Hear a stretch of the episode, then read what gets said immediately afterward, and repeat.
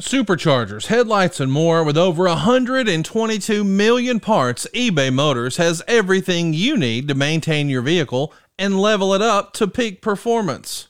And with eBay Guaranteed Fit, your part is guaranteed to fit your ride every time or your money back. Stay on your A game with all the parts you need at the prices you want. It's easy to bring home huge wins. Keep your ride or die alive at ebaymotors.com. Eligible items only. Exclusions apply. See ebaymotors.com. Today's episode of Something to Wrestle With is brought to you by SaveWithConrad.com. Who am I kidding? That's me. I want to help you make this the best Christmas ever.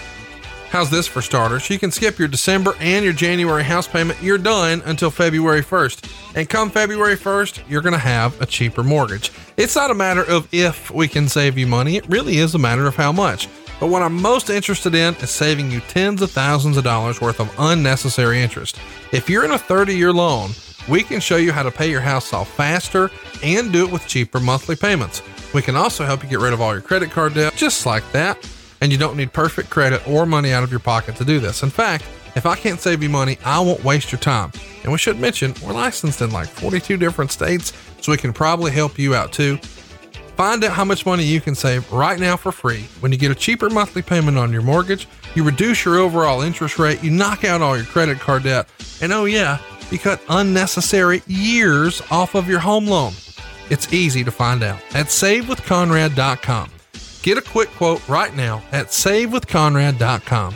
NMLS number 65084, equal housing lender. Welcome to something to wrestle with. Something to wrestle with. Bruce Pritchard. Bruce Pritchard. Well, you know. That's not a rib. She pooted. She booted. What a rip. No, yeah, but me. There's no box of gimmicks. Rumor and innuendo. I don't deal in rumor and innuendo. And, and was he there? I was there. Say something about I don't give a shit. I ain't scared. I ain't scared of shit. Fuck him. You, Bruce. I love you, you take the cheese. Double cheeseburger. You take the bread. Double cheese. Well, you know. And then double mayo. You know, it's called chicken salad. Double onion, mother.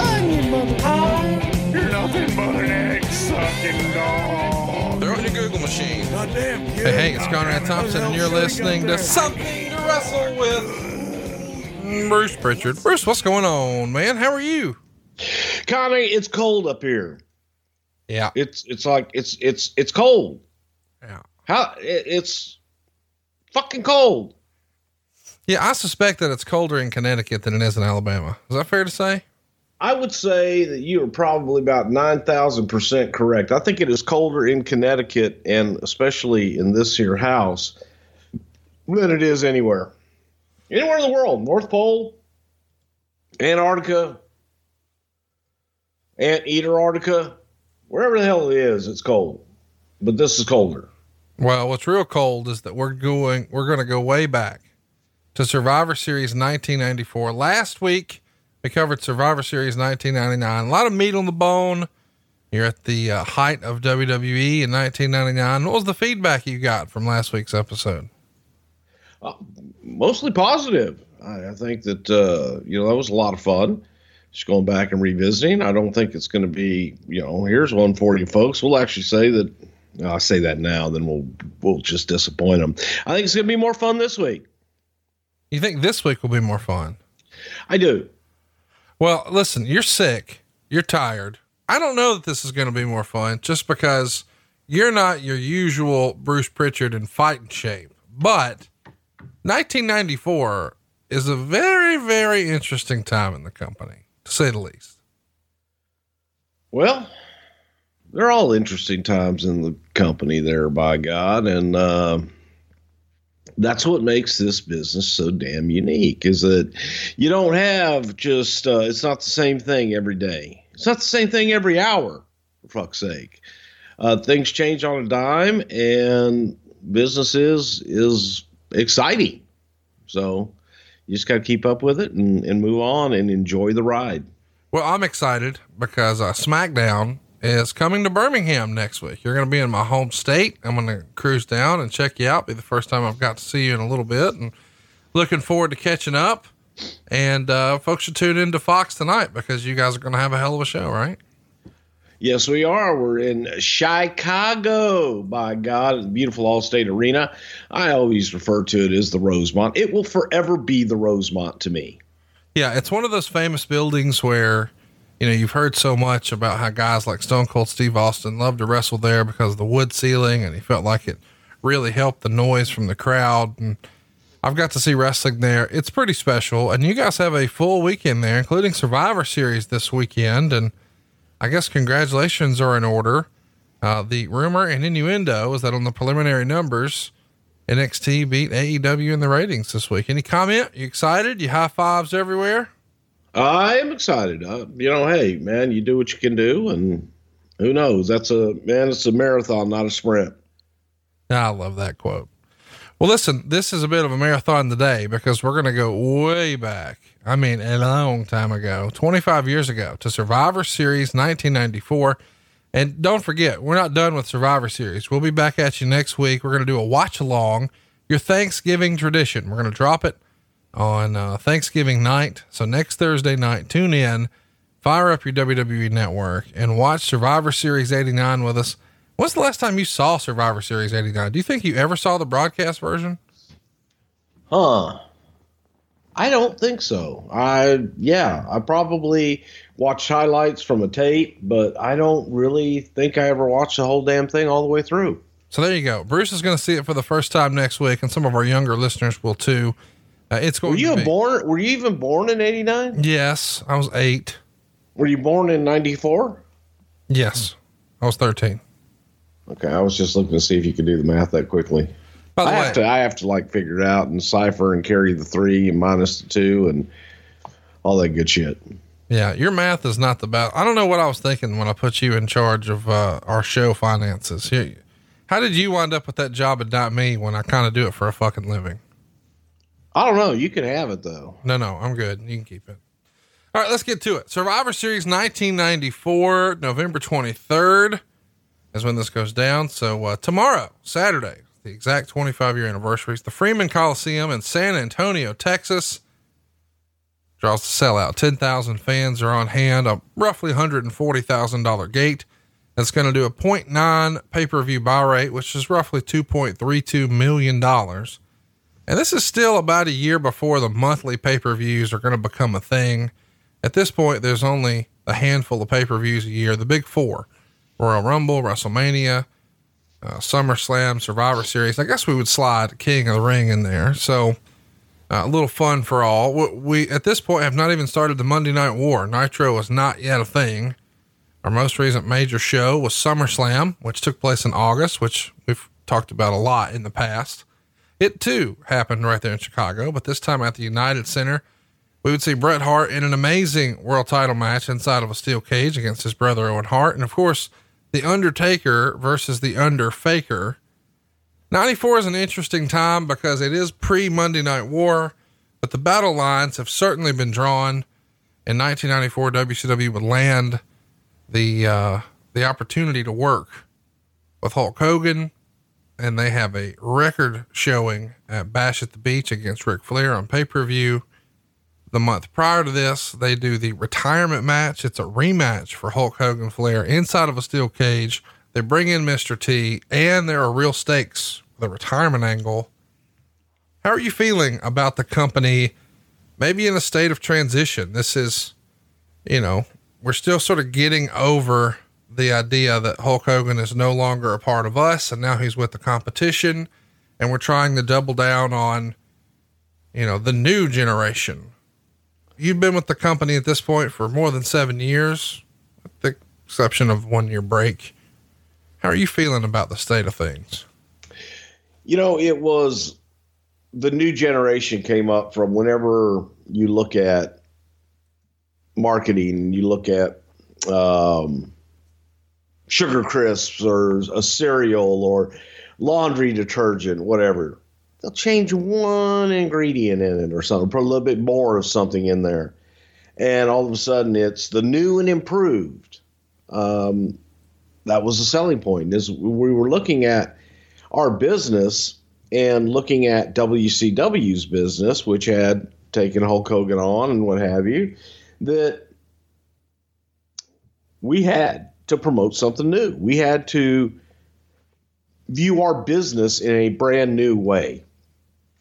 Hence the advent of the new generation and trying to what that really meant was was that what you had been used to for the last five or six years um, that was no more this is new these are the, these are the new guys on the rise and and what have you so that that was the thinking behind it and it was a lot of trial and error and it was a lot of you know can bret carry the ball?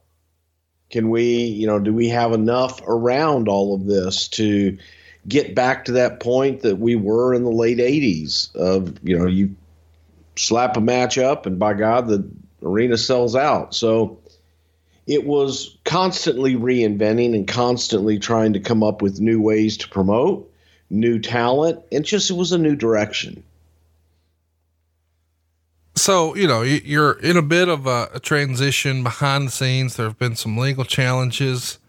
You know are you guys are you are you where's vince feeling about the state of the product? Is is he excited with the direction of the company? Is he just trying to limp along to the next big idea?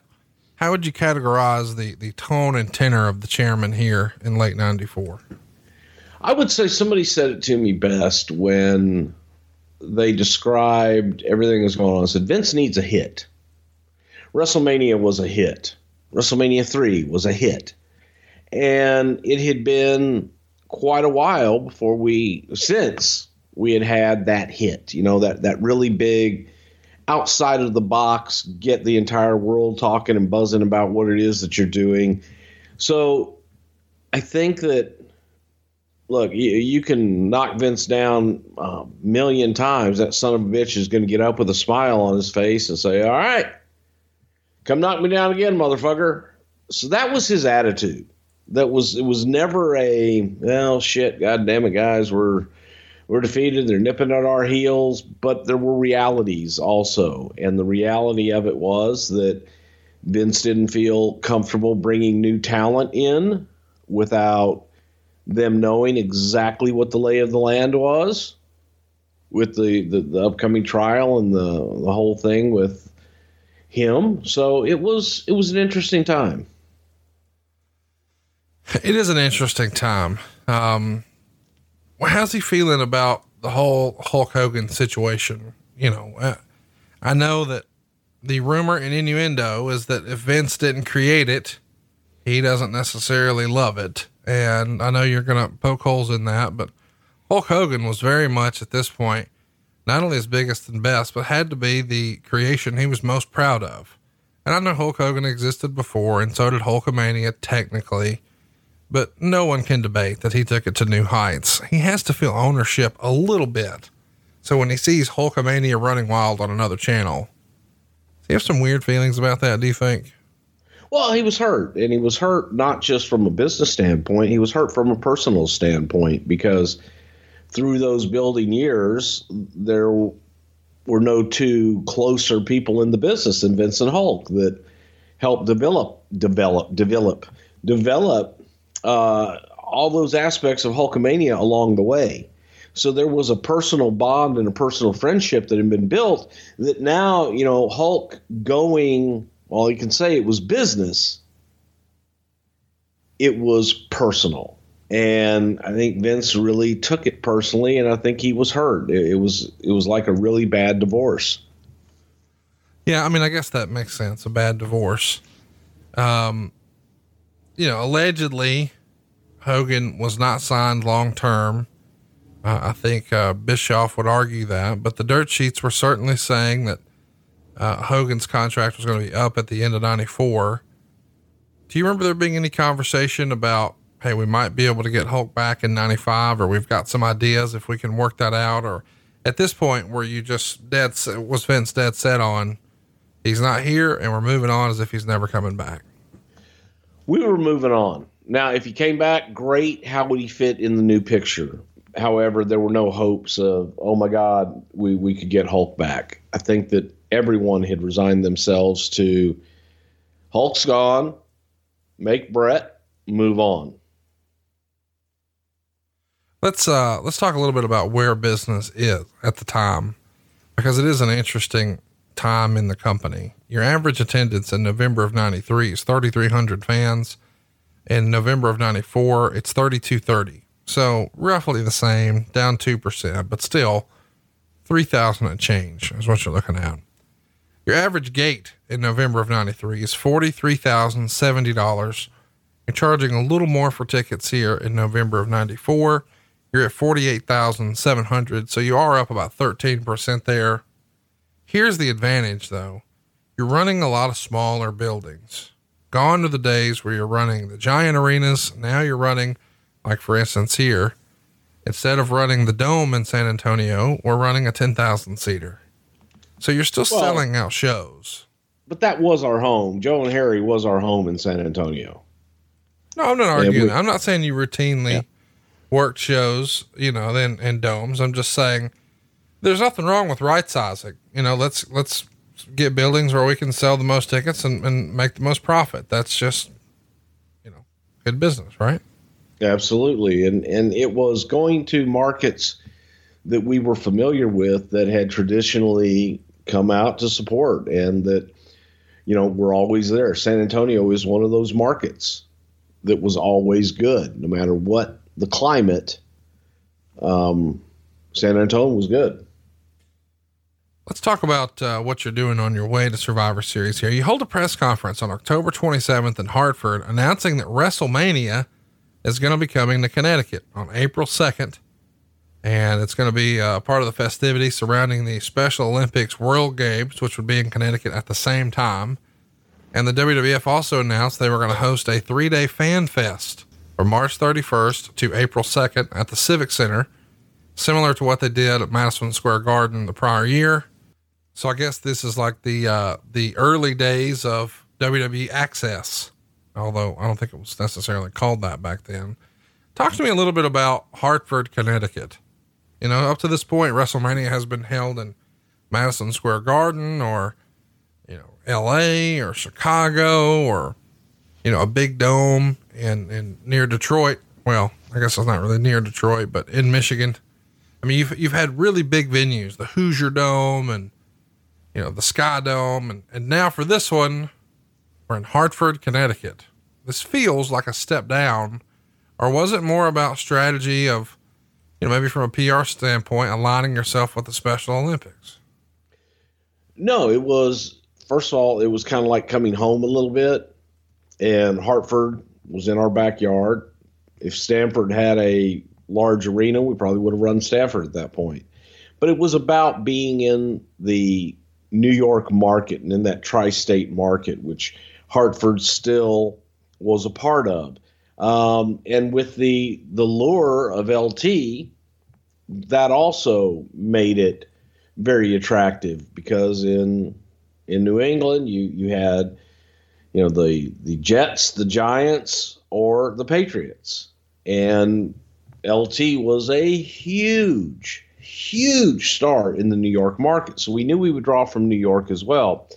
Uh, Hartford less expensive to run, and the building manager, longtime old friend. So it was everything lined up for us. In addition to that, being able to have access to the convention center adjacent to it, uh, it all lined up for what would be a successful event without a lot of outlay for us.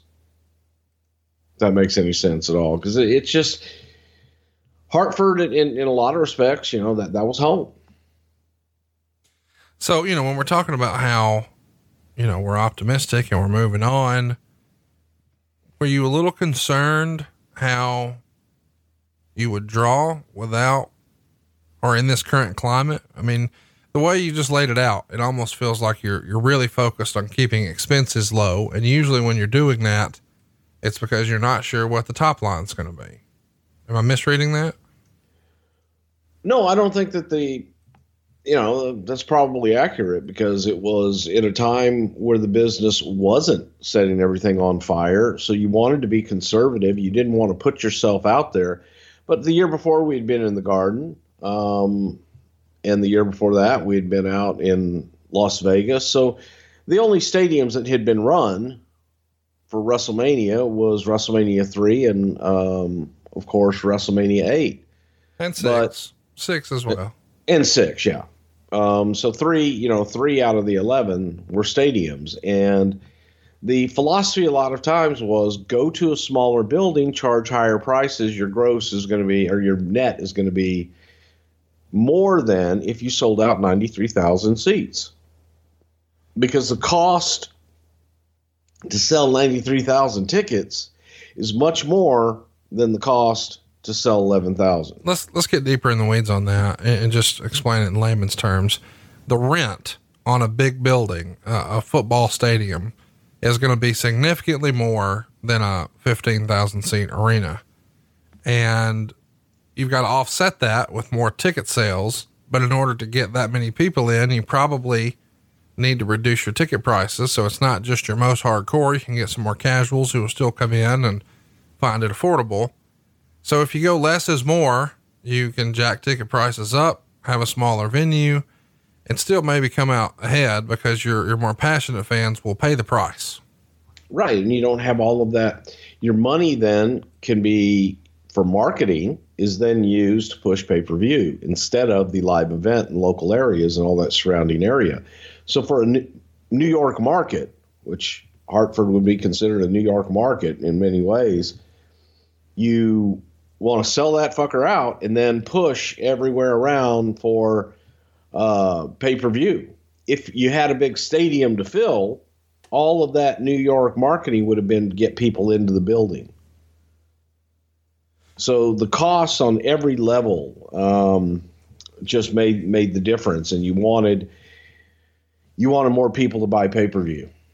Just so everyone knows the the difference of like Hartford and Stamford, it's probably what hour and change apart. Hartford being further north, Yeah, an hour, one hour. and you know to go from Hartford to New York, two hours and change. About an hour and a half. Okay. Well, the uh, the other interesting thing we got to touch on here is sort of the precursor of you know WWE Fan Access, which started out as a WrestleMania thing and then expanded to some uh, a few other events, essentially a fan fest of sorts. What were some of the early ideas you remember back in this era, all the way back in 1994, for what you guys were trying to do for shows like this? It was all about the NBA, and uh, the NBA did it first their fan access. I forget what the hell NBA experience, or that may have been the NFL experience. However, they had been doing these conventions in conjunction with their big tournaments and what have you. So the idea was, well, it, it's an interactive experience for the fan that's going to come from you know international whatever we had a lot of a lot of international people that came for just WrestleMania. Well, this was an opportunity for them to now experience something more than just one event on Sunday. This was an opportunity for to meet the wrestlers, to get autographs, get their pictures, and create an experience that was different than just going to a live event. So access was a way to again get get the talent out there and give the fan access to the talent and create some different things. I don't know if we had a ring in Hartford, but we had matches if we did. Um, I know that came later, but a lot of it was autographs and and we brought all of our vendors from the action figures to the uh, championship belts, which even back then was a big deal for the replicas. Brought them all in, and everybody that we did business with, they displayed at Access. So it was uh, we brought in professionals that did conventions, and it was a huge, huge undertaking. Well, I'll tell you what's not a big undertaking, and uh, that's taking better care of our pets. Did you know that up to 80% of the immune system is influenced by the gut? Or that supporting the immune system through proper diet and digestive health enables pets to better fight environmental allergies? Solid Gold is passionate about gut health because a healthy digestive system positively impacts the immune system and overall wellness of the pets. Solid Gold was the first holistic pet food company in America, started in 1974 by Sissy McGill. And Sissy was a trailblazer and a pioneer who disrupted a male dominated industry and created a natural pet food before it was cool. Sissy was inspired by European pet food and the fact that European Great Danes lived longer than their American counterparts. Her first recipe, Hund and Flocken, has now provided high quality nutrition and digestive health for over 20 generations of dogs. And Solid Gold's nutritional platform is inspired by their founding belief that high quality food is the best way to impact our pet's mind, body, and spirit.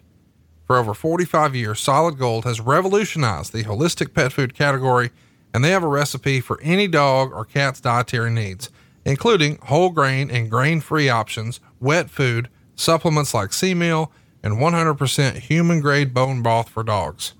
Solid Gold foods are different because they cleanse the digestive system with whole superfoods, balance with living probiotics, and fuel with omega 3 and 6 fatty acids, supporting gut health and nourishing your pet both inside and out. And right now, Solid Gold is offering our viewers 30% off your first order by visiting solidgoldpet.com slash wrestle. That's solidgoldpet.com slash wrestle for 30% off your first order. Remember, solidgoldpet.com slash wrestle. And you tell me that your mangy mutt really loves this stuff, right? Well, I don't have a mangy mutt, but you just heard my dogs barking just then because they heard you talking about solid gold. And my wife is a stickler for what she feeds our dogs. And just last night, Dodger, when I came in, Dodger followed me all around the house, just hoping that I was going to make that one stop at the cupboard and give him a solid gold treat. And he is the best puppy dog in the whole wide world, but he loves the solid gold. And I don't think he can have dinner without their bone broth. So it is something your pets will love you even more for. Check it out, solidgoldpet.com forward slash wrestle. All right, let's get to these TV tapings. October 30th for Action Zone. We see Shawn Michaels and Diesel team up against the 123 Kid and Razor. Diesel is knocked out by a Michaels super kick, and the faces get one near fall after another on him before Diesel finally recovers. And as Michaels ducked, Diesel puts the big boot in Kid's face for the pin. This, of course, is the Kliq all wrestling each other. Do you remember this match? Was ever talked about for a pay per view? No, not necessarily. I mean, this was all building towards the Shawn Diesel match at WrestleMania, so it was it was all about building to that. I don't know that you know this particular match just was a way to get guys over and have a great match. It was a great match, and uh, those guys were obviously enjoying working with each other. And the Kliq seems to really start to gain steam after this, as far as their much talked about backstage power. What do you remember about here in late '94? Were these guys already as thick as thieves? I mean, is is the Kliq a thing people are talking about in late '94? Not, I mean, yes and no, but I say not really. Um, they were guys that were all hanging out, and Diesel was kind of finding his way. But this was also during the time that Vince saw in his head, you know, okay, Diesel's going to be that guy to, to go to the next level, maybe. Um, so, yes, there was talk about it, but at the same time, there wasn't, um, oh my God, this is what we have to do right now. Let, let's build them. Let's get the let's get the big man over. Let's make him a baby face, and let's see where we go from here. Let me run through an interesting thing I found on my research here, uh, talking about house shows. You guys ran the Meadowlands, Nassau Coliseum, and Madison Square Garden on consecutive nights with essentially the same lineup every time. The Meadowlands only draws 2,600, Nassau only draws 3,800, and MSG only draws 9,500. All three nights are Bret Hart versus Jim Neidhart, with Backlund interfering and it backfiring, and that allows Bret to win. Backlund would promise Vince McMahon at the MSG show that at the next show he'd have the title belt.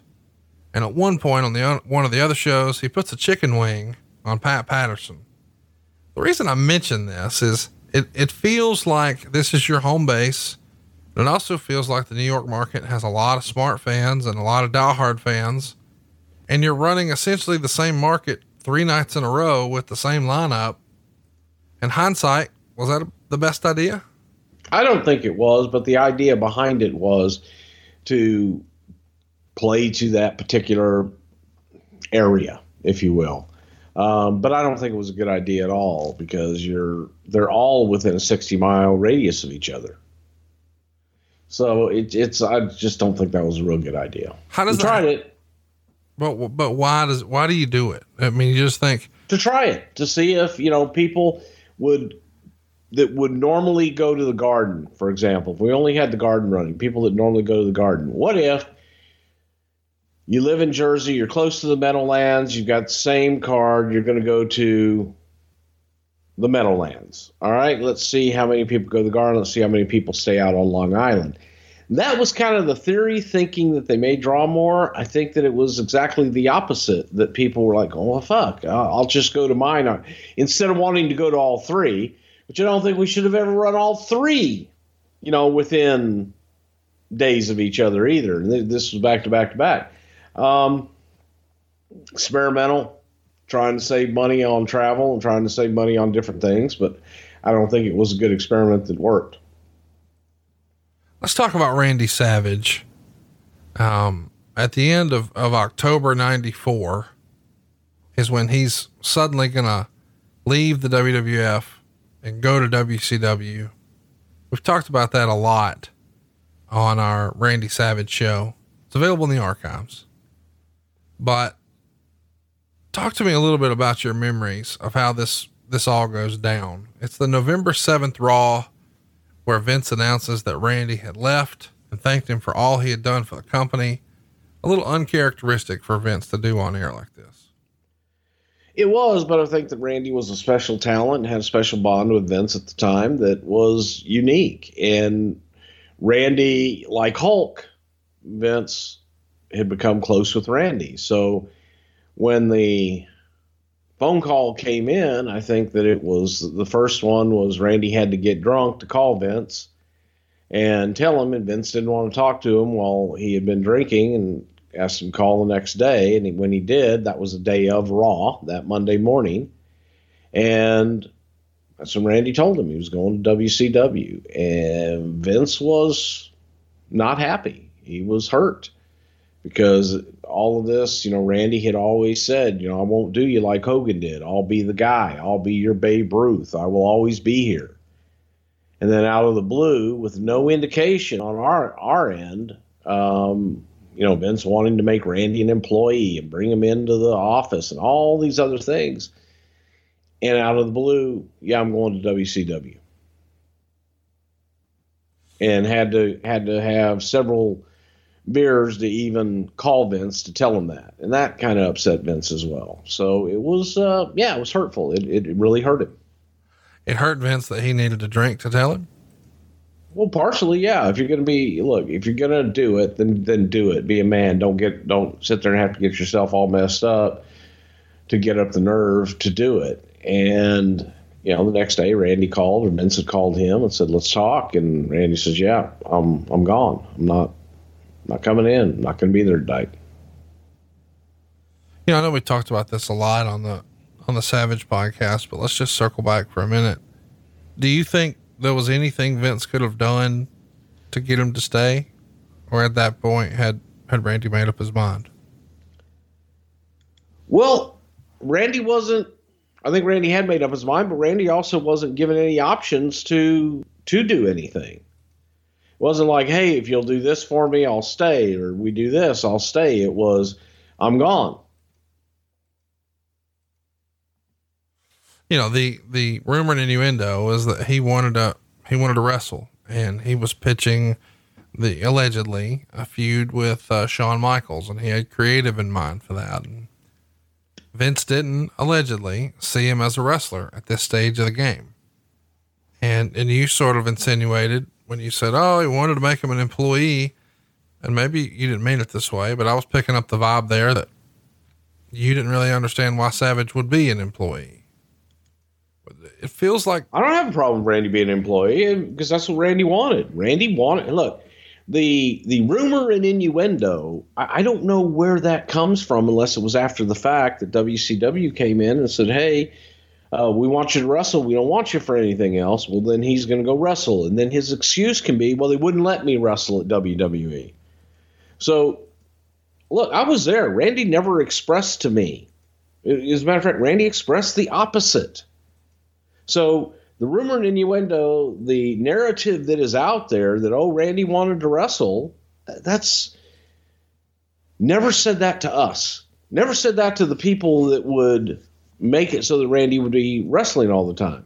So he never made that clear. And I don't know how many times or ways that I have to say that that it's like, well, no, he want no. Maybe he did, but he never expressed that to us. Why, people that could have made that happen. why did Vince sort of break protocol? I mean, obviously it's, it's, it's his company, do whatever the fuck he wants, but he usually didn't acknowledge when someone leaves. You know, they're just not there anymore and then they show up somewhere else. Why, why do you think Vince went on air and, and thanked Randy for all that he'd done for the company and did it publicly on Raw like this? because Randy was special. Randy was synonymous with the brand at the time. So that's what Vince wanted to do. And he wanted to let Randy know that, hey, Randy, um, no matter what you did, we still support you and good luck. And that was the only way Vince knew how to get that message out there. I don't think that he felt he was going to have any more conversations with Randy. Let's talk about Jacques Rougeau. It's in the Observer that Jacques and Vince had a major falling out that received some press in Montreal. Uh, allegedly, Rougeau's trying to put together a show the same day as the Super Bowl, January 29th, at a 60,000 seat Olympic stadium. Meltzer would write originally, Ed Cohen, who handles arena bookings for Titan, had, at the request of Rougeau, talked with stadium management, but Titan balked when they wanted 280 grand in rent and setup fees. Rougeau then negotiated the price down to 154,000 and just as he was ready to ink the deal, McMahon told him he didn't think the time was right and that the company or the city were hot enough for such an undertaking. In addition, the match that Rougeau wanted to headline with, Backlund defending against Pierre, couldn't take place by that time, which he wasn't aware of. There was a story in the November 22nd Le Journal, which, by the way, I'm proud of that, which portrayed Rougeau Le Journal. Who was going to donate one dollar for every ticket to a local children's hospital. Uh, which means, I guess, here that he's being denied by McMahon the chance to raise sixty thousand dollars for a children's charity. Meltzer would say it appears from the outside, however, that Vince McMahon made, the right move because traditionally the WWF has a tough time drawing big return crowds after a blowout show, as the last Montreal card was, and fifteen to twenty thousand would look bad in a building that large. What do you remember about this this falling out? And I admit, you know, when we're booking smaller buildings in this era, booking a sixty thousand seater with Backlund and Pierre on top seems kind of risky. very risky and and with the state of the business at that time it was very risky in a market that we wanted to take care of and it was a market that we were running and all of a sudden Jacques Rougeau wants to run using our talent but Jacques wants to be the promoter and reap the rewards it wasn't you know it wasn't a WWE uh, idea backed that we were looking at, hey, this will be great. We can go and run this stadium. That just was not the case. And the market was not good at the time. And I certainly don't think that Pierre and Backlund would have drawn 60,000 people by any stretch of the imagination. And Jacques would always come up with these ideas to run shows and do different things, some good, some bad. But Jacques always was also looking out for Jacques. And Jacques was a big star in Montreal. He was a local celebrity that people knew. And Jacques wanted to take every opportunity he could to to make that celebrity even bigger. In early November, Bret Hart would film an episode of Lonesome Dove. How do you remember this coming together? Well, Bret's uh, agent Carl DeMarco at the time had a lonesome dove was shot up in Calgary, or if it wasn't in Calgary, it was in Vancouver, I think, or somewhere up in the northwest uh, Canadian area. That Bret had this opportunity through Carl. He knew some of the actors and knew the director, and they thought, "Hey, Bret's here. Would you like to have a recurring part?" And that's how it happens. I mean, that's not what you know; it's who you know. A lot of times. Something I've always wanted to ask you about. Uh, it's reported in this era that, and this is directly from the Observer, the ICO Pro company was sold and is no longer a part of the Titan structure. We used to see commercials on TV all the time with the wrestlers wearing ICO Pro shirts and talking about the product. Why do you think ICO Pro wound up going belly up? I think that you were selling to a niche audience, and IcoPro was something that had been developed to supplement the WBF, the World Bodybuilding Federation. The IcoPro system was where people oftentimes would get confused, as it wasn't just like a, a protein powder; it was a system. It was you take this supplement here, you take that supplement here, you take supplements while you're working out at peak time, put this horrible tasting shit under your tongue. And it was it was complicated. So to a bodybuilding audience, which is a very small niche audience in the big scheme of things, I think um, the WBF had already gone by way of see you later. And IcoPro was just next. We tried to do it for a while. I will say this: the the protein bars that they had were excellent. Um, but it just it just was ahead of its time.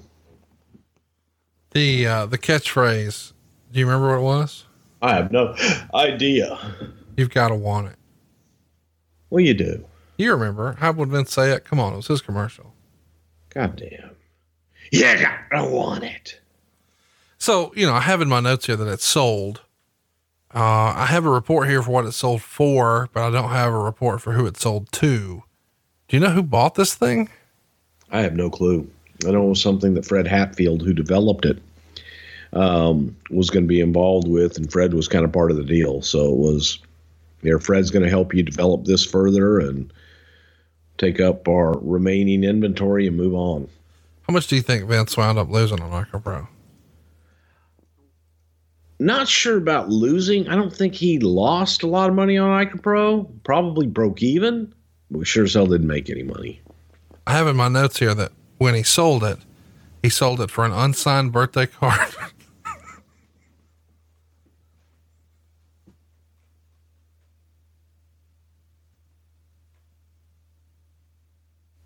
I'm sorry. Trying to keep it together here.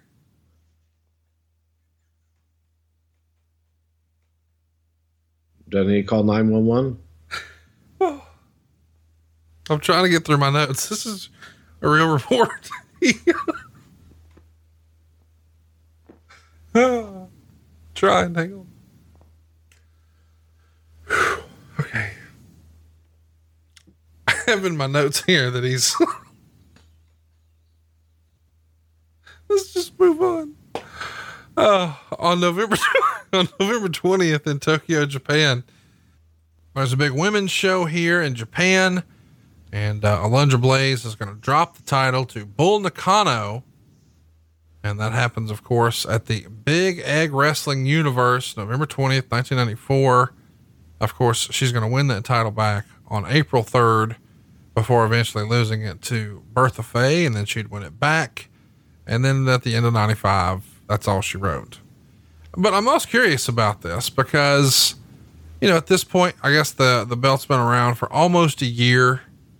Uh, Alundra Blaze won a tournament in like December of 93 to get the belt. And our first title switch doesn't happen in America. It happens in Japan. That doesn't seem like something Vince would have done. I don't remember title switches for the men happening in Japan a lot. Uh, and this match is, believe it or not, the 22nd match on the show. So big women's night. Chat me up. What do you remember about how you know, Vince got on board with, with having a title switch in Japan. Well, we wanted to get more stars, so we figured if we had the match in Japan, we'd get more stars. Oh God. What? Come on. Well, that's what we said. We said, well, we could have this match in Cleveland, or we could have it in Tokyo. And a three star Cleveland match is like a nine star Tokyo match. Okay. So we said, let's have the match in Tokyo or Tokyo. Seriously, what's the, what's the rationale? What, why does Vince agree to let one of his belts change hands?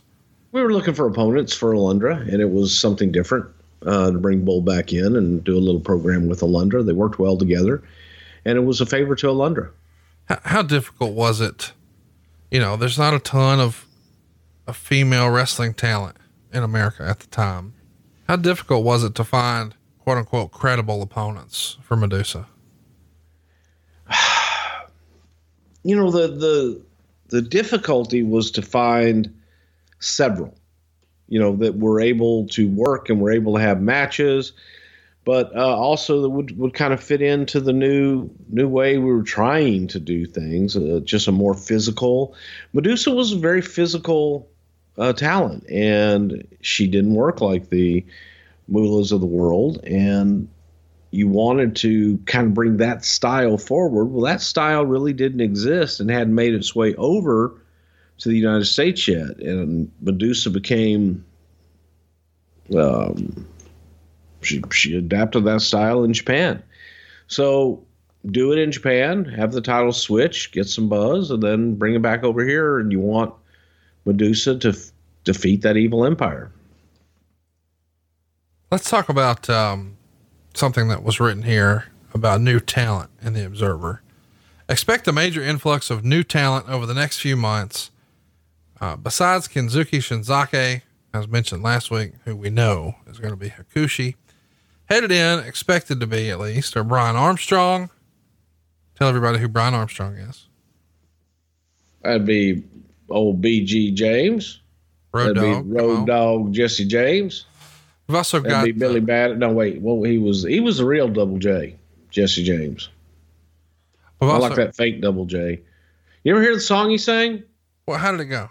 He was a good singer. It would kind of went, spend my days working hard on the go, but the hands on the clock keep spinning too slow.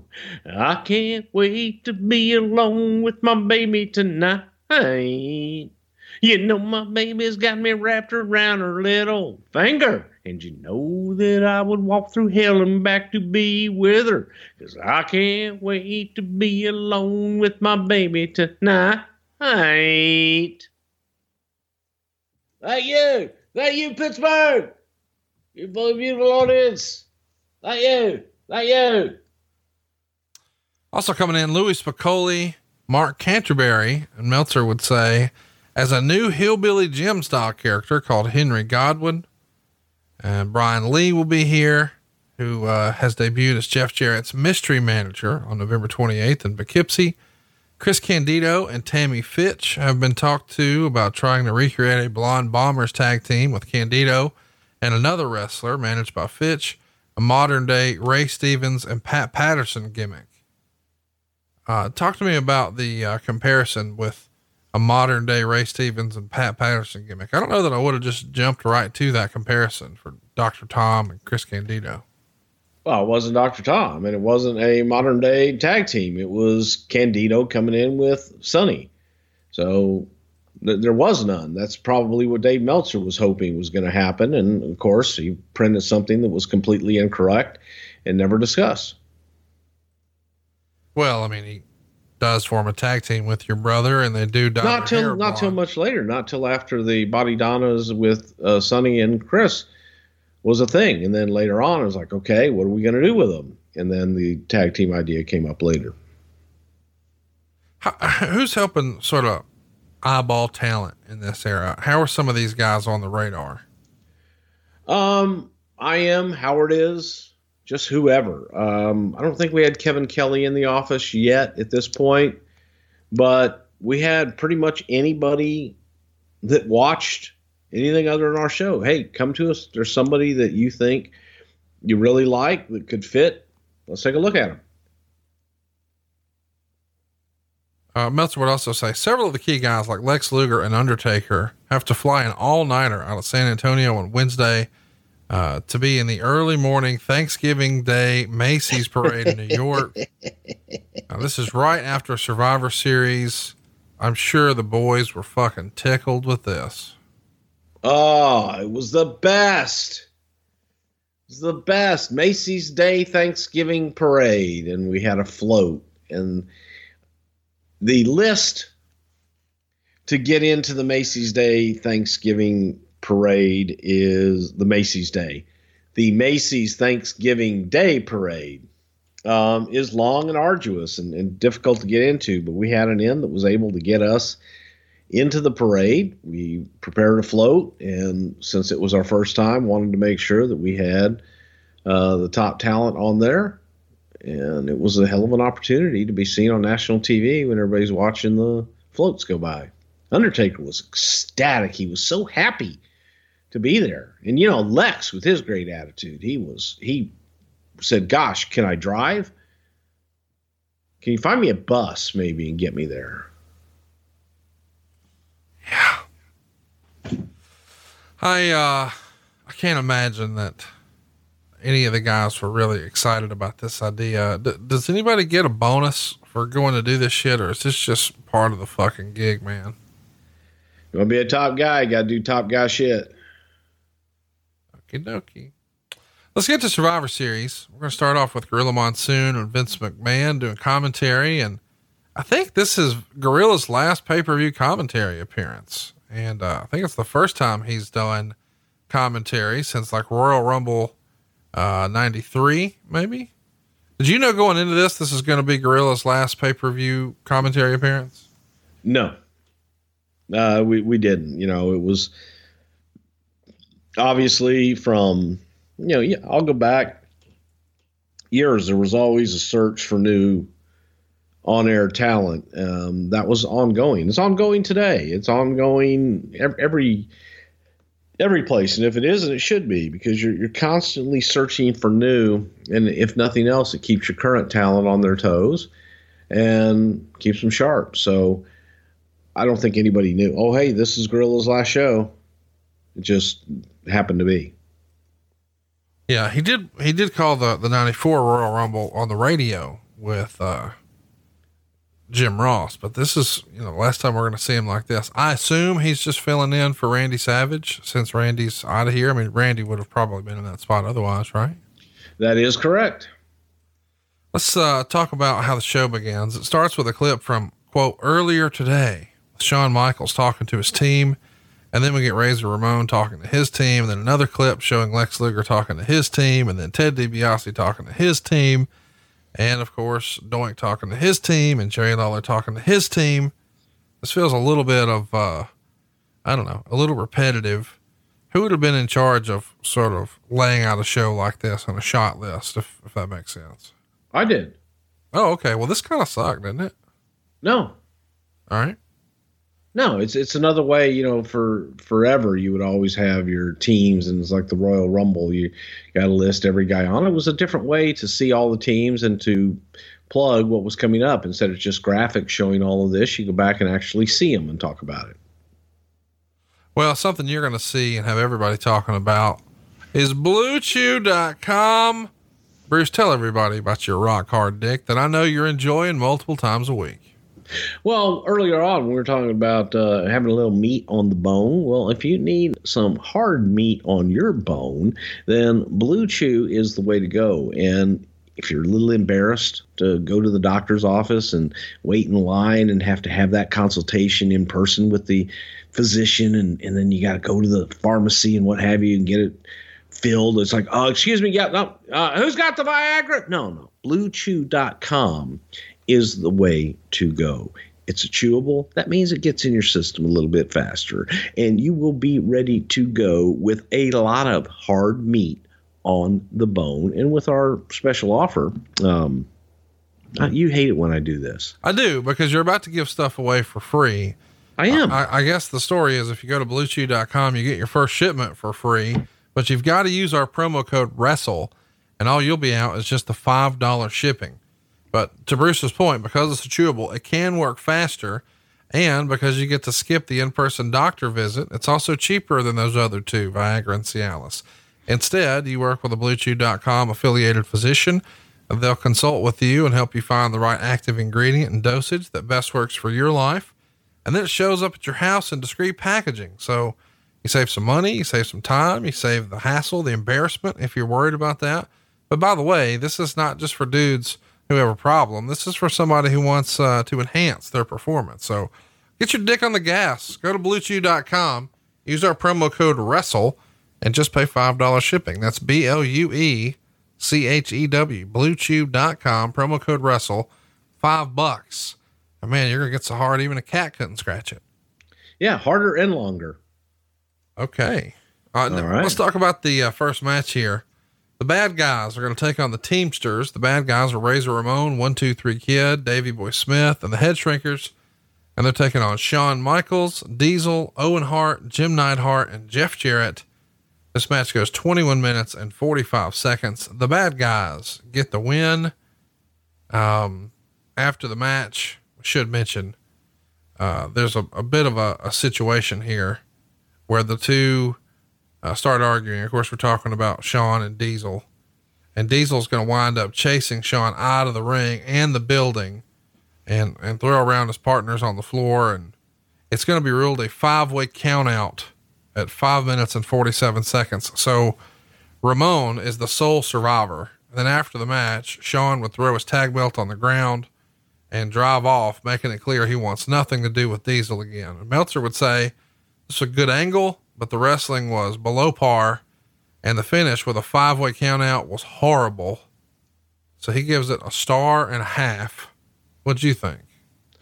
I thought it was a good opener because it was telling a story. We had been slowly building up the story with Shawn and Diesel, and it's a, a traction match to start the show. It, it's a match that could have easily closed the show, but you get the story out there with Shawn and Diesel, and I thought it was good. But all this match was there for was to tell the breakup story of Shawn and Diesel. It's pretty amazing how quickly, you know, we're putting over Diesel. I mean, Diesel is just destroying his opponents here. You know, Jackknife's Fatu, pinfall, Jackknife's Kid, pinfall, Jackknife's, uh, one of the head shrinkers, pinfall. I mean, just one after another.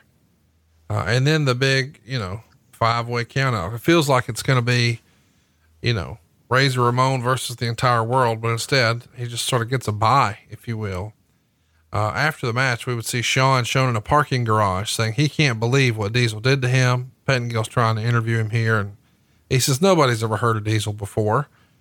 And um, Michael says something like he should have known better than to try this tag team stuff with him. Tosses down that tag title, takes off. He's still in his wrestling gear. It's a cool little angle, and it, and it is, as you said, the beginning of Diesel's baby face turn, and Shawn's working here with a broken hand.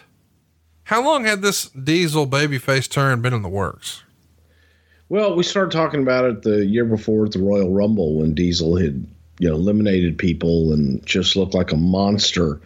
Um, that became the Diesel spot in the Royal Rumble in so many ways. But um, so yeah, it was it was something that it was a slow turn and lit, just little things that some people picked up, some people didn't. Of course, I'm sure Dave Meltzer picked them all up incorrectly, but um, you know, it was it was a long story. It was one of those that when it happened, people were going, "Oh, I knew it was going to happen," but you just didn't know when. And this was the backdrop for it. I think with this win, Razor Ramon comes like, becomes like the first and only man in Survivor Series to be a lone survivor without ever scoring a pinfall or a submission. Well, sorry. That's cool. Okay. What's not cool is what's next. Oh, come on. Come on. We've got the royal family, which is Jerry Lawler, Queasy, Sleazy, and Cheesy. And they're going to beat Clowns Are Us with Doink, Dink, Wink, and Pink. That's right. 16 minutes of this horse shit. It gets negative two and a half stars. My God. What are we doing here? Ah, this is fucking great, man. It's a highlight of the night. We went to Little Folks Are Us. We found a dink and a wink. Well, we had dink. We found a wink and a pink. And then we said, You got any queasy sleazies or cheesies? I said, As a matter of fact, we do in the back because we are Little Folks Are Us. Of course we do. And uh, Lawler named all those guys. we brought him in, and, and it was. Uh, the King's Court, and Jerry just took one look at him, and that's how he came, he just came up with the names off the top of his head. It was absolutely hilarious. Is it true you guys tried to put two in the pink and one in the stink? Sorry, Connie, you've you've lost me again. Meltzer would say it was all comedy, but that's using the term comedy very loosely. Lawler rolled through a crossbody using the tights to win the first fall. The next three falls saw Dink, Wink, and Pink, in that order, get eliminated largely with Lawler helping his midgets in all three falls. After the match, Lawler got mad at his team, claiming he did all the work and didn't want them to raise their hands in victory. While they continued to do so, he told them to kiss his feet because he won the match for all of them. He kept raising their hand, and Lawler started chasing them, at which point, Dink, Wink, and Pink came from under the ring, and they had the six midgets chase Lawler around the ring. What a pathetic sight it was until Lawler Oh, come on. ran up the aisle excellent. And got a pie in the face from Doink. After the match was over.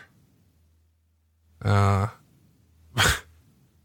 Doink's music is going to play, and Vince is going to do his over the uh, the top laugh here, and then we'll see a highlight of Bull Nakano beating Alundra Blaze for the women's title in Japan the prior Sunday, and Nakano is interviewed by Todd Pettengill, and she spoke Japanese, so yeah, talk to me about your you know this segment here with uh, Lawler and the little people.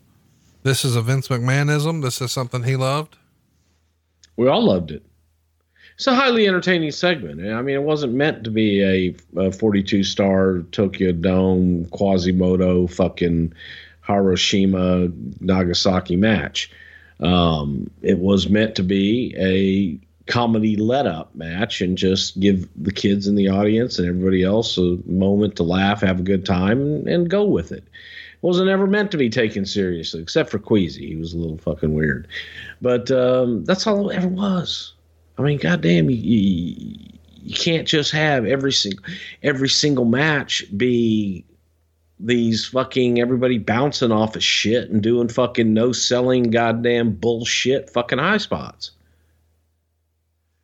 It's a different way to go. Variety. Let's talk about um, the the Bull Nakano Alundra Blaze match. Allegedly, it was rumored to take place that it was going to take place here at Survivor Series. It doesn't. Do you remember that being discussed? That you know this match was supposed to happen. Is it cut for time, or why doesn't it make the pay per view? No, it wasn't because it was never supposed to happen. And that's one of those situations where Dave Meltzer says, "Oh, I know what they're doing. Wait, they have this match Dave- in Japan, Dave didn't and they're going to do it in in Survivor Series, the rematch. They just assume and make shit up. Dave didn't say that. I bet he did. Okay. Well, it's just rumor and innuendo. Just you know, you well, rumor and innuendo. You might as well say Dave Meltzer because that's all he is. All right, well, hang on, hang on, hang on, hang on, hang on, hang on. Why show a highlight of the fucking thing if you're not going to show the match? Because you're going to tell the fucking story. Why not do that on goddamn You're still TV? telling stories Why because you want to get to the match later on. You don't want to fucking just have, okay, here's the match. Then what? You want to build to it, make people anticipate it and want it. But why not do that on TV where more people will see it and want to buy it? Because at that point, we were all about goddamn fucking pay per view, and the television was a different vehicle. The television was about promoting live events and promoting pay per view. Yeah, but It wasn't about the ratings then. I'm not arguing. I'm not. I don't think Bull Nakano was pulling big ratings, bro. I'm just saying. Well, it feels like this could have been, or this should have been something that you're just showing more people. If you're not going to ha- have the match here on pay per view, why would you show a highlight package for something that you're not going to see on the pay per view? to continue the story. Okay, fuck it. Let's move on. Uh, the next match is for the world title. It's Bret Hart is wrestling Bob Backlund in a submission match, and their feud dates back to like I don't know the end of July, there was an episode of Superstars where Bob would challenge Bret for the world title. And at the time, they're both baby faces. And Bob believes he's won the match, defeating Bret. Uh, but the match had not ended like Bob thought it did. And Bret winds up pinning Backlund.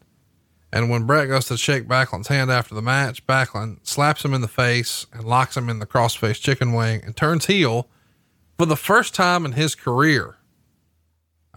Backlund's old school man. He'd always been a baby face, and now he's turning heel. And he's working again at, at an advanced age after years of not. Talk to me about how this deal came together for him to get back in the ring and how receptive he was to the idea of being a bad guy for the very first time. I think Bob had finally grown into it. You know, the idea of Bob Backlund being a heel had been discussed with Backlund and Vince many, many years before. And Bob didn't feel that he could pull it off and also wasn't comfortable being a heel. However, as Bob got a little bit older, and Bob wasn't that old here, but um, as Bob got older, you know, Bob developed some characteristics that were very heelish. If someone were to ask him for his autograph, he would say, Tell me the president's. And he wouldn't give you an autograph unless you were able to tell him the president's from Washington on. And that's kind of heelish. Um, in Bob's mind, he was teaching, but we, we took all of these Bob quirks um, and just accentuated them and told Bob, you know, Bob, how do you feel about this guy? How do you feel about that guy? Well, let, let's say that. Bob wasn't really crazy about the style of wrestling at the time. He wasn't crazy about some of the guys that we had there. But Bob was a throwback that we felt is a throwback that he could get some heat and be able to to be a fucking heel that people believed in. Once he turns heel, he's demanding respect from his fellow wrestlers, insisting they refer to him as Mr. Backlund. And he's using the crossface chicken wing, a hold he says is unbreakable as his finishing maneuver. Eventually, a rematch with him and Bret is made for Survivor Series, and it's even named a submission match but with a stipulation that the only way for a wrestler to win was to have the other person throw in a towel. And since this required each wrestler to have a corner man, each of the participants choose one. Of course, Bob chooses Bret's brother, his arch rival, Owen Hart, and Bret chooses his brother in law, the British Bulldog. These guys go 35 minutes and 11 seconds in a match that can only end when someone throws in the towel it only got two stars, which I guess is a little surprising because you would think that uh, in this era, especially, Dave really loved the longer matches. What did you think of this one? Uh, was had had styles clashed? Had the better days passed Bob by? Was he able to adapt? How did Bret do with Bob's style? What did you think of this one? You watched it this week for the first time I, in a long time.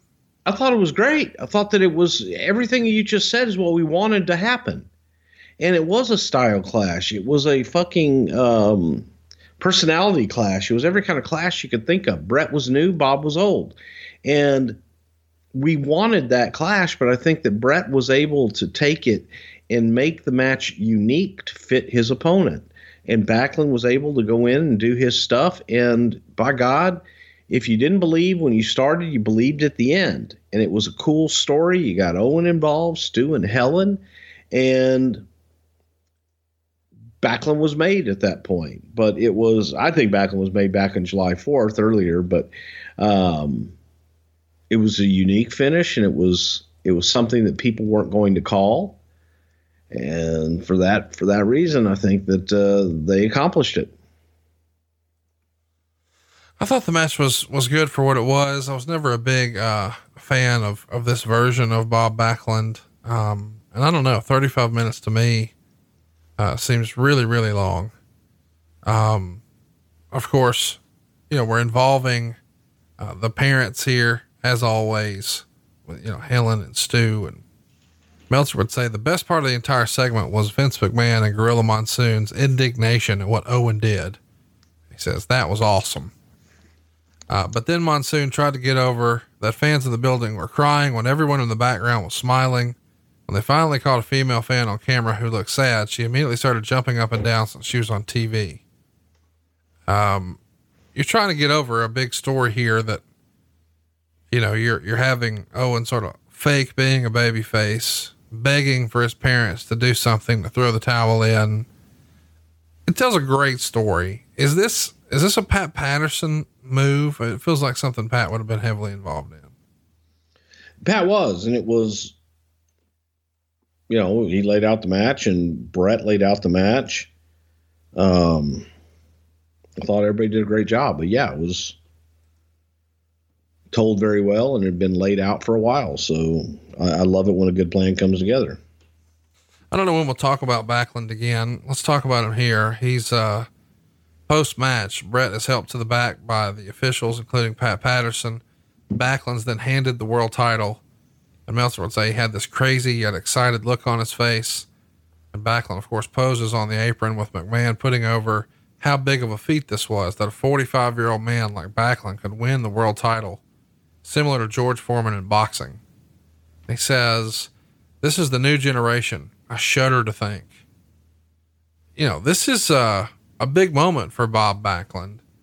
I assume when you guys first bring him back, did you have this idea in mind already? Or are you just as surprised that this wound up happening as, as we were? I don't know surprise is the right word, but when we brought him back, no, the idea wasn't to do this. And my idea initially, which Vince originally kind of poo pooed, was to bring Bob in as a heel.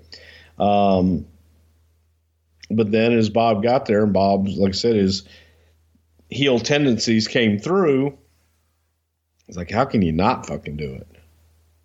So we just we we made that change and did it in the Northeast where Bob had uh, you know a, a big following, and A that was that Yeah.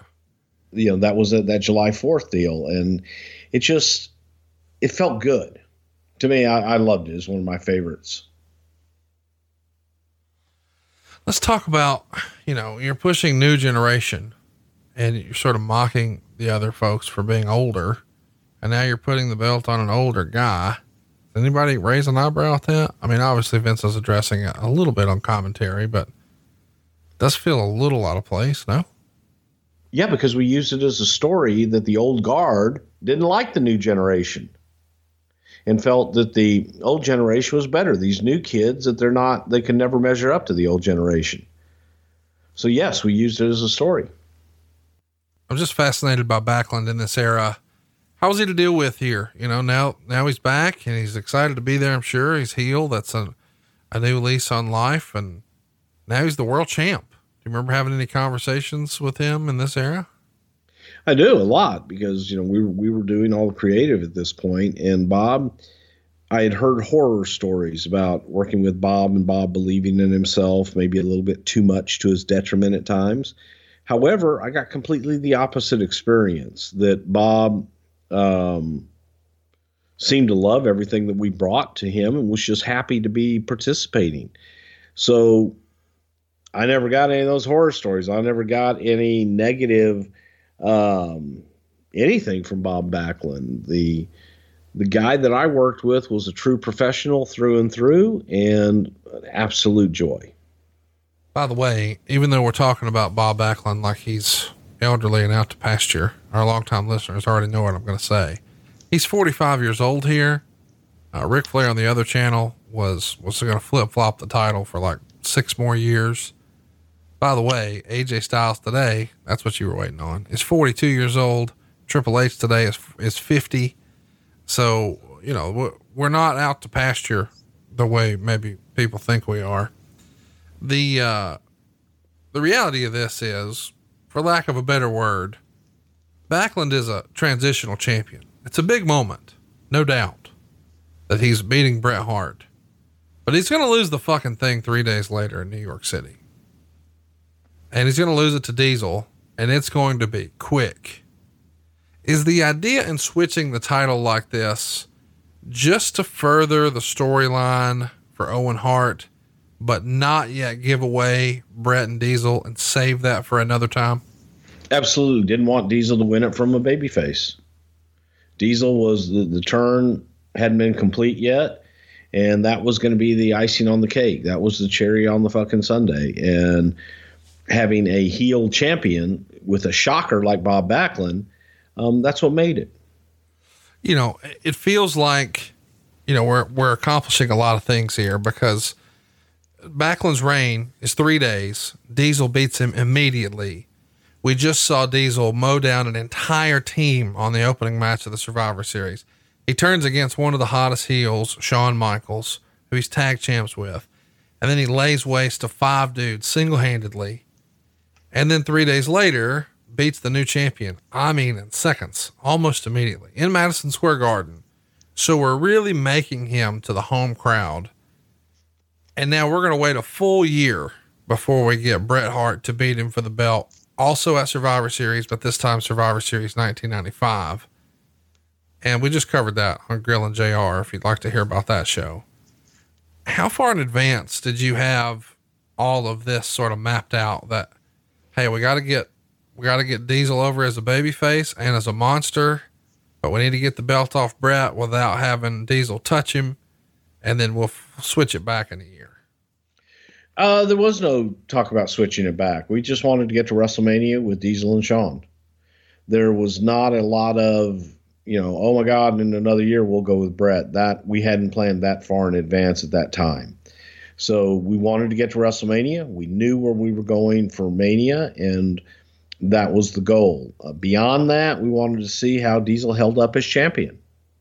Could he do it? let's talk about the creative for Diesel in the main event. I know, I know we've talked about this, but WrestleMania four, there's a there's a new champion crowned. WrestleMania five, there's a new champion crowned. Six, the same. Seven, the same. Eight, the same. Nine, the same. Ten, the same. It changes in eleven. Diesel retains. We don't have a title switch. We don't have a baby face chasing a heel. Why the switch? Why the paradigm shift from Vince that we're not going to put a baby face over a heel champion for the world title at the main event? Well, I again we went back to what had worked. You know, WrestleMania one, the champion won. WrestleMania two, the champion won. WrestleMania three, the champion won. So you, know, you can pick that out as well. It was just going back to building a baby face and building a monster baby face and the face of the company. Um, make him look strong. Put him in the best light that you can in the biggest show of the year. I assume Backlund knows going in he's going to hold the belt for three three nights, and he understands and he's cool with it. Yes, he is. Let's uh let's talk about Stu and Helen being involved. This is one of Owen's best performances. Uh, even though the match was a little long for me, the story it told was really well done. And Stu and Helen had been, you know, regulars on TV, probably going back to SummerSlam 91 when we saw him in the crowd when Bret won the Intercontinental title for the first time. Talk to me a little bit about, you know, Owen and Stu and Helen here and, and how great they were. You know, all you had to do was put the camera on Helen, and Helen was a cutaway machine because she was into every match. Um, she reacted to everything beautifully because to her it was real. And that was her baby in there.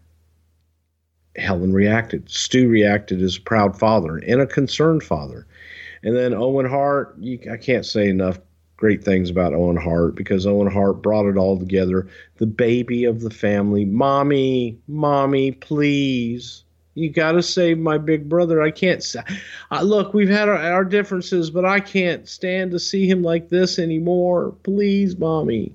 And playing on every. Um, everybody that has a mom or siblings, I think, could relate to that. And Owen Hart, Helen, and Stu, they all pulled it off because they played it as if it was real to them, and it was. Let's uh let's talk a little bit about uh, what Bret's doing after the match. He's going to get six weeks off. He's going to return on January 9th at Raw in Houston. And uh, according to Bret, this is the longest break he's been given off of wrestling in a full decade. So he just beat up, needed needed some time to recover. Was this his idea, or did Vince say, "Goddamn, pal, take a break"? Goddamn, Bret had been running. I think that kind of what precipitated. Uh, preci- is that even a word? We'll go with it. Okay. y'all know what I mean. What made this happen was the conversation of Bret, you know, looking, going, you know, I haven't had all this time off. We knew what we were doing with the championship. So it was a good time to say, hey, Bret, take some time off. Um, that's all it really was. It was a rest your body up, um, spend some time with your family, and then let's get back to work on the push to mania. Let's uh, briefly run through the stats for Bob Backlund and then we'll move on. It's Backlund's second reign as world champion. His first reign lasted from February 20th, 1978, when he beat superstar Billy Graham for the WWWF world title. And he holds it until December 26th, 1983, when he loses it to the Iron Sheik when Bob's manager, uh, Arnie Skaaland, threw the towel in when Sheik had him in the camel clutch. Bob's second reign, as we know, just a few days. Uh, with the win at 45 years old, Bob becomes the oldest WWF World Champion in the process. The previous mark was set by Sergeant Slaughter in 1991, who was 42 years old and five months when he beat the Ultimate Warrior. Of course, Vince McMahon would break that record in 1999 when he won the belt at 54 and it's pretty remarkable that even today, Backlund is just in tremendous shape. I've seen him, you know, in more recent years, and he's still doing, I don't know, 38,000 squats a day and uh, just eating leafy greens like by the handful. The dude takes care of himself, does he not? Yes, he does. Bob Backlund is in the most phenomenal shape of any human I've ever seen. And he just you know, Nike just do it. Bob Backlund does it. Well, you know what? We need to introduce Bob Backlund to Health IQ. Health IQ uses science and data to secure lower rates for people like you on their life insurance. And I'm talking to you if you're a runner or a cyclist, maybe you're into CrossFit, another type of athlete, or even a committed weekend warrior, maybe a vegetarian or a vegan. If you're working out like Bob Backlund, then you deserve to be rewarded for your hard work with more affordable life insurance rates and Health IQ can save you up to 41% because physically active people have significantly lower risk for heart disease, cancer, and diabetes. And Health IQ is not just a lead generator. They take the customer through the entire process of applying, and the policy is underwritten by one of our top insurance partners. But these savings are exclusive to Health IQ. You won't find them anywhere else, and you must qualify to get a special rate. To see if you qualify, go to healthiq.com forward slash wrestle to take the proprietary Health IQ quiz. Depending upon your score, as well as other related qualifying factors, you can save up to 41% on your life insurance premiums compared to other providers. Again, that's healthiq.com slash wrestle to let them know we sent you and start the process with the Health IQ quiz. There's no commitment and you'll learn even more about potential opportunities to be rewarded for your commitment to living healthy one more time, that's healthiq.com forward slash wrestle.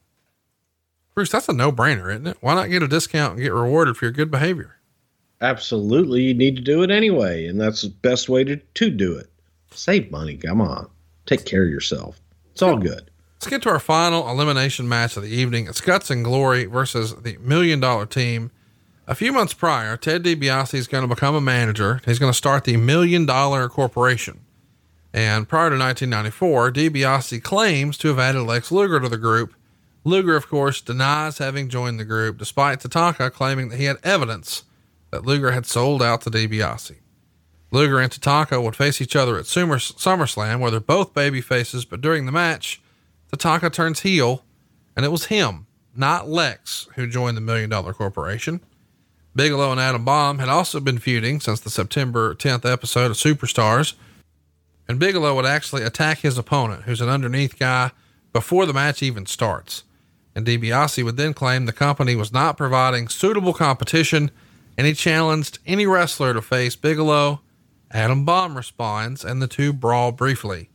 Leading up to Survivor Series, they're working together pretty consistently at the house shows, and the Heavenly Bodies were not members of the Million Dollar Corporation, but at the time they were involved in a feud with the Smoking Guns, and as a result, uh, we see the uh, groundwork laid on the September 3rd episode of Superstars of Wrestling, where the Heavenly Bodies attack the guns prior to the match, and steal the gun's cowboy hats. Yes, this is real. They put on the hats to mock the guns and then throw them on the ground and stomp them. And everyone knows you don't stomp a man's cowboy hat. To get revenge, the guns would steal the heavenly body's ring robes and tear the wigs off of them. And that's how these two teams get added to Wings. the match. What did I They say? have no wigs. You said wigs. okay. Well, you know what I meant, motherfucker. Well, I did. So, goddamn it, I'm just saying that they have wigs on their robes. And damn it, Conrad, you know what? You take a man's cowboy hat. It's kind of like taking his Letterman jacket or his leather jacket with his shit on it. Ben por ella. What the fuck, dude? This is what we're doing with our life. This is what we're doing with our life. You know, listen, we're supposed to cover stuff and we came up with this. And we, the, why, why are you, why are you the way that you are? I'm just lucky. Tatanka, Bam Bam Bigelow, King Kong Bundy, and the heavenly fucking bodies. Don't say heavenly fucking bodies like that. Goddamn it. That was uh, Dr. Tom Prichard, Gigolo, Jimmy Del Ray. Gigolo, Jimmy Dore. Is that the goddamn? They're gonna take on Guts and Glory. Lex Luger, Mabel, Adam Bomb, and the Smoking Guns. Unfortunately, our man Prichard goes down in under four minutes, thanks to a crossbody off the middle rope from Mabel, and thank God he lived to tell the tale. Uh, ultimately, you can imagine what's going to happen here. Um, Bundy is gonna splash Luger to finish this off, and uh, they're gonna keep beating on Luger after the match until the Guns and Mabel make the save. Two and a half stars. So the heels get the win, which is kind of hard to imagine, but it it it happened. Is it safe to say that the bloom is off Lex's rose at this point? I mean, it feels like this is uh, a different performer than we saw a year prior.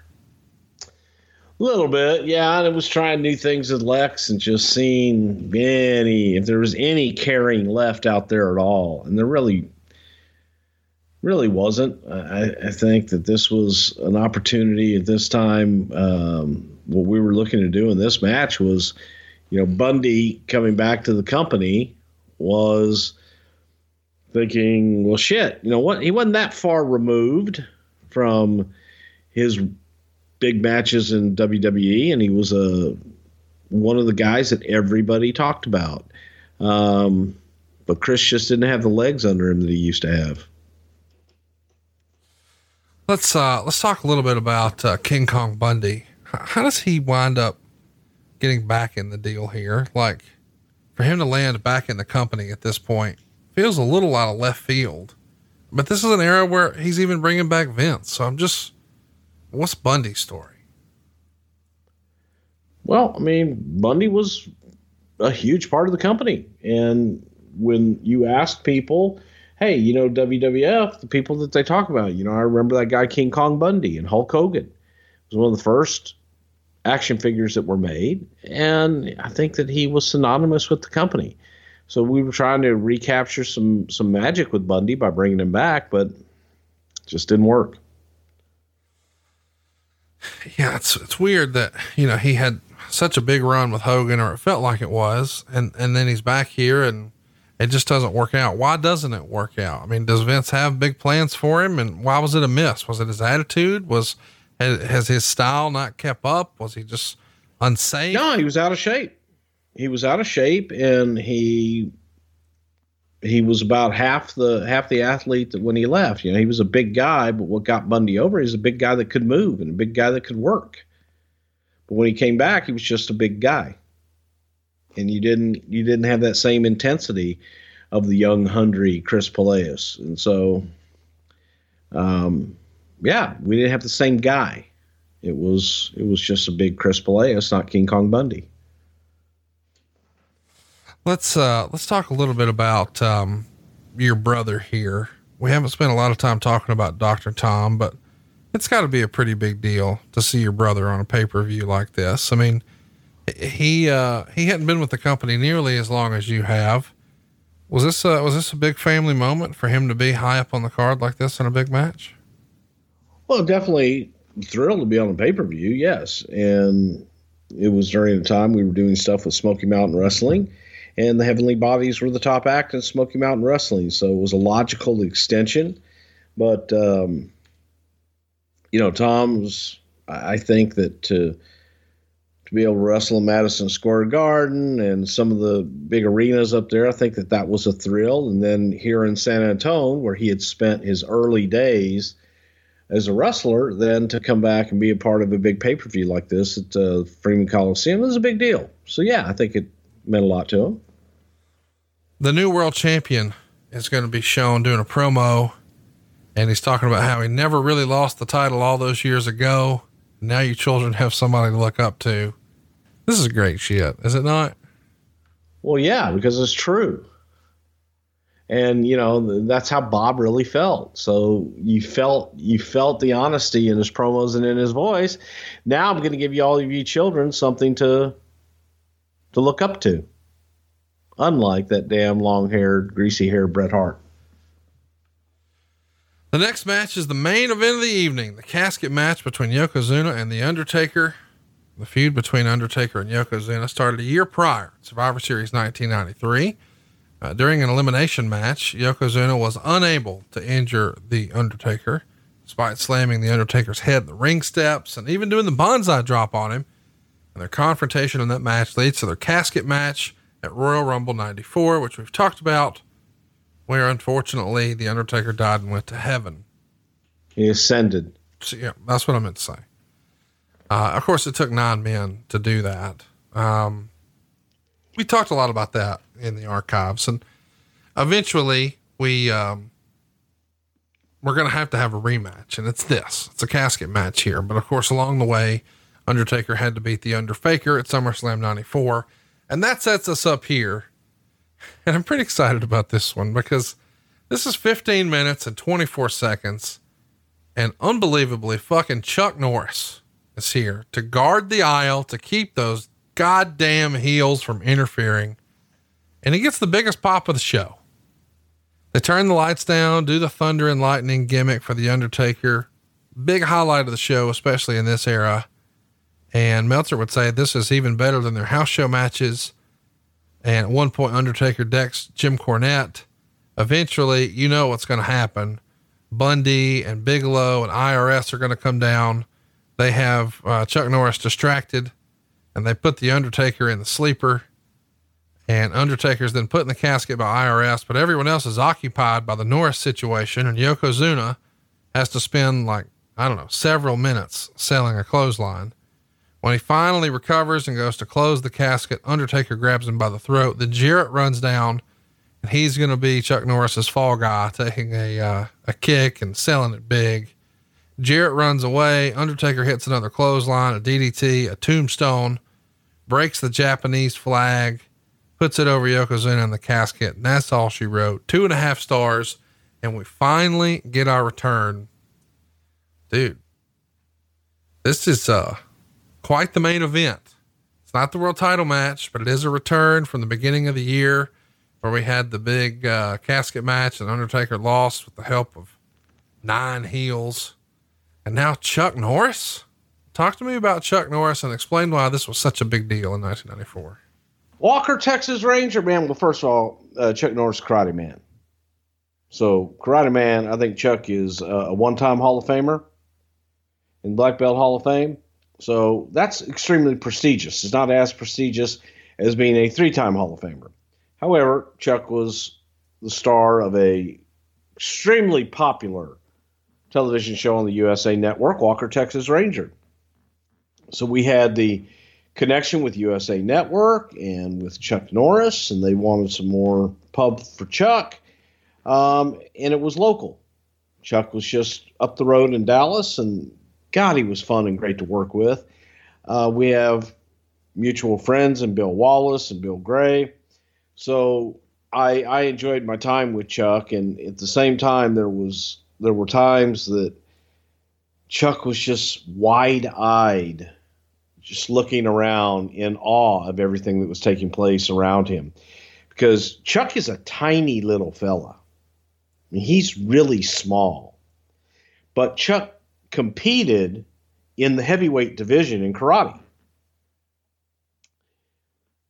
Chuck probably weighed at this time maybe a buck 70, a buck 75. And so he had slimmed down a lot and, and he was a movie star. So he had done a lot of movies and shit, but it was it was just so much fun to work with him and go through things and he had his uh, kicking jeans on, which the gusset is expanded so you don't rip them and protect your uh, testes. It was it was great. It was great. Chuck did everything that uh, we asked him to do, and Jeff Jarrett got to take the sidekick from Chuck Norris. Nobody else wanted to fuck with old Walker Texas Ranger, by God. So that was some badass shit, and what a pop and what an explosion for from the audience when Chuck was involved. So it worked, in my opinion, on on all fronts. Yeah, it's um it's it's the right use of celebrity. You know, Chuck is a big deal at this time. You know, he's he's been a big deal not only for movies but now in TV. Um, how did the deal come together? How was he to deal with? Uh, was this uh, a financial win for you guys? Was he a fan? Just talk to me about a little bit more about the Chuck Norris deal. The deal came through USA Network, and it was promotion for them and for Walker Texas Ranger. And Chuck was a joy to deal with, absolutely easy and fun. So in that regard, man, you couldn't have asked for any better. We've had celebrities that can be difficult. Chuck was exactly the opposite, and super easy to work with. So uh, loved working with him, and it was a great experience. I think he had a blast. Let's uh let's talk about the actual show itself here. The readers of the Wrestling Observer gave it 39.8% thumbs up, 46.5% thumbs down, 13.7% thumbs in the middle. How would you categorize this? Thumbs up, thumbs down, thumbs in the middle? For me, it was great nostalgia going back and watch it. Uh, to me, it was a thumbs up, and I enjoyed the hell out of it uh, from the nostalgia. And there was a lot in there for everybody. There was wrestling with Bret and Bob Backlund. There was haha with Lawler and Doink. There was story with Shawn and Diesel, and then there was the huge spectacle with Undertaker, Yoko, and Chuck Norris. So to me, the pay per view had it all, and it was fun to go back and revisit. The best match, according to the readers, and it's not close, is Bob Backlund and Bret Hart. Of course, the worst match is the little person match. Real quick, let's talk about the MSG show where uh, Backlund's going to drop the belt. Would write at the Garden before a crowd estimated at 7,300. Announcer Howard Finkel made the announcement of the match, but stated in a tease that it would be a non-title match, and then exuber- exuberantly corrected himself after a supposed change of plans given to him by agent Rene Goulet. Earlier in the show, Backlund did a live interview to a chorus of heavy boos, claiming that he was a much better moral leader than Hart, and fans, of course, are chanting for both Bret and Diesel. Uh, Meltzer would say the match itself was short as it needed to be because of who was in there, with all the fireworks adding to the huge crowd reaction to the title change. Later in the show, Diesel came out to thank the fans amid another barrage of fireworks, and he was called the leader of the new generation on Monday Night Raw on November 28th. Uh, this is a big deal, and we should mention that uh, over the weekend, it was announced on the Mania show that Diesel is going to be, in fact, replacing the injured Bret Hart because it had been advertised as, as Bret taking on Bob Backlund, but on the syndicated shows and on the um, 900 lines, they're announcing, nope, it's going to be Diesel instead. In fact, on the way here, I think they even started to tease that the match was going to be no DQ, no count out, and no submissions, which I guess would have rendered Bob Backlund's chicken wing useless. And Backlund's doing local interviews, trying to promote tickets, of course, saying, Hey, it's not fair. I've got to wrestle Diesel. I've been training to wrestle Bret Hart, and now they're throwing me this curveball. So he's doing his best, but I thought it was well done and, and it checked all the boxes. Yeah, it was, and, and it was again transition periods can be awkward sometimes, but they that's what they're for. They're they are it's a transition into a new direction, and we stutter stepped a little bit with Diesel, but at the same time we we got moving, and eventually, once he was ready to leave, hell, we about got him over. Well, I think Diesel left because uh, Lightstream wasn't around back then. But if it was, my advice would have been, you know, Kevin, the holidays are approaching, and you might be thinking about how you're going to need to save some extra money. Consolidate your high interest rate credit card balances to a lower rate and save with Lightstream. Get a rate as low as 5.95% APR with AutoPay, much lower than the national average, where the average interest rate is over 20% APR. Plus, your rate is fixed. So as rates continue to rise, your low rate won't budge. There are no fees, and you can even get your money as soon as the day you apply. Just for my listeners, you can apply now and get a special interest rate discount and the only way to get this discount is to go to lightstream.com slash wrestle. That's L-I-G-H-T-S-T-R-E-A-M dot com slash wrestle. Of course, it's subject to credit approval and the rate includes a half a percent auto pay discount. Terms and conditions apply and offers are subject to change without notice. Visit lightstream.com slash wrestle for more information. And I cannot endorse Lightstream enough. If you're looking to do a little credit card consolidation right in time for the holidays, why not give Lightstream a shot? And maybe Yokozuna needed to do that. This is his last television appearance until WrestleMania 11. And the uh, following April, he would be revealed as Owen Hart's mystery partner. They're going to beat the Smoking Guns for the tag titles. You know, what'd you uh, what'd you think of their casket match here at the Royal Rumble, uh, and or at the Royal Rumble compared to this one? Did you prefer this one or the first one? I preferred this one just because of Chuck Norris and Undertaker going over. However, um, the first one was such a fucking train wreck. It was it was different and hard to forget. So it may be a tie, but if I was having to pick a winner, this would be the winner. Is this Yokozuna's last WWE main event on pay per view? It feels like it.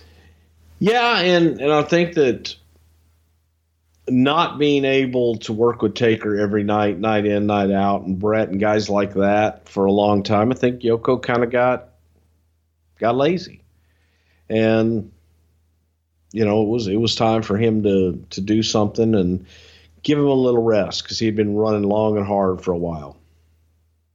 I mean, really, it's it's him sort of winding down. I mean, he is going to be in a tag match at one of the in your houses. It'll be um, Shawn and Diesel again in 95. They'll sort of patch things up and they'll take on uh, Dave, you know, and but this sort of feels like the beginning of the end for Yokozuna and the company, for better or worse. Am I wrong on that?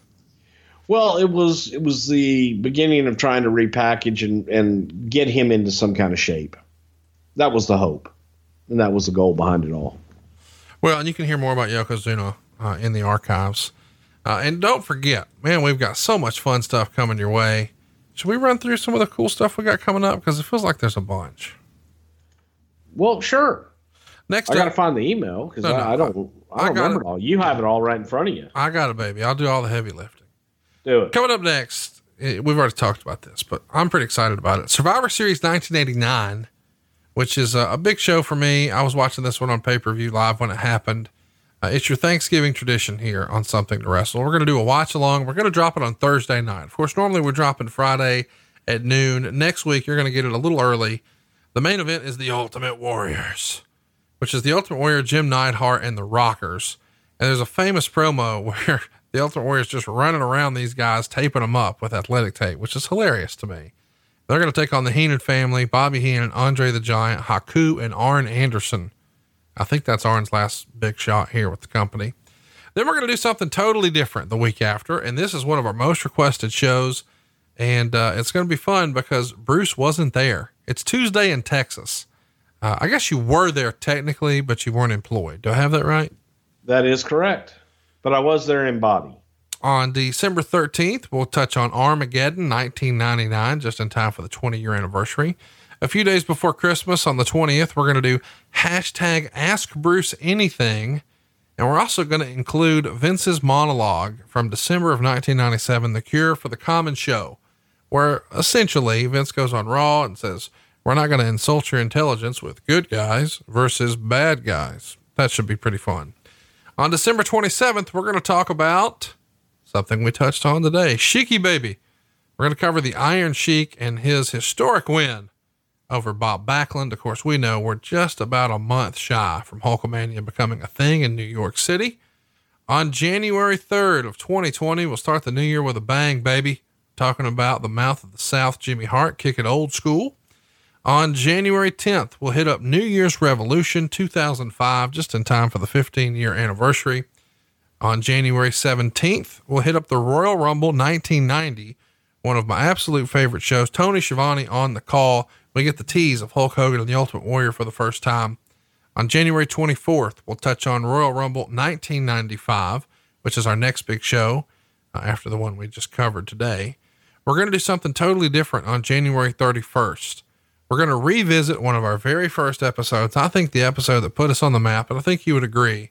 We're going to talk about the radicals when they jumped from WCW to the WWF. Of course, we're talking about Benoit. We're talking about Perry Saturn. We're talking about Dean Malenko. We're talking about Eddie Guerrero. We touched on that very early on, but it was just you and I freestyling. Now, since we've sort of adjusted our format, we have way more research. We'll revisit the entire shooting match, start to finish but I think that'll be a fun exercise for us because that was really the show that put us on the map. Would you agree? Uh, well, yeah, that was the 375,000 downloads in two days. So that was that was a big one that you know, and it came out of nowhere. But that is also the story that made you pitch me this damn show. It is the genesis of us doing this podcast is Bruce telling me the story of the radicals. So we'll cover that on January 31st. Mark your calendars. And then February 7th, right around Super Bowl, baby, we're going to cover Sherri Martel. Don't blame me. I voted for Sherry. Man, I've been trying to get this on forever. It never won a poll. So damn it, we're just going to do it. That's a fun slate of shows. What say you, Bruce? Can't wait, can't wait. I'm looking forward to Tuesday in Texas because I have never ever seen it on tape. Saw it there, you know what I saw there that night live. So I'm looking forward to that. And um, inter- interested in going back to the radicals. That should be fun too. Well, listen, I appreciate everybody listening this week. Hope you had as much fun as we did. Hope you have a great Thanksgiving. You'll see us next Thanksgiving night. So we'll see you next Thursday for Survivor Series 1989. Don't watch it. Watch it with us. It's going to be fun. It's your Thanksgiving tradition here on Something to Wrestle. He's at Bruce Prichard. I am at Hey Hey, it's Conrad, and we are out of time. We'll see you next week right here on Something to Wrestle with. Bruce Prichard. Shaka. Do you know Dave Silver? No, I don't know Dave Silver, man, but that motherfucker. One time I was talking to Pancho Villa, and he said they went to lunch and he ate all the burritos. No sé. John brings his skewed sense of humor. Jeff brings tips to cut strokes off your next round. Together, it's those weekend golf guys. They'll pay a lot of money to PXG and Titleist and Callaway and on and on and on, right? How many yards do you think you're going to pick up with that extra driver? I think I can get an extra 5 to 10. What if I give you 15 to 20? you pay me more. Jeff Smith Right? teaches on a sliding scale. Those weekend golf guys, the podcast, part of the Bleav Network. Just search B L E A V on YouTube or wherever you listen.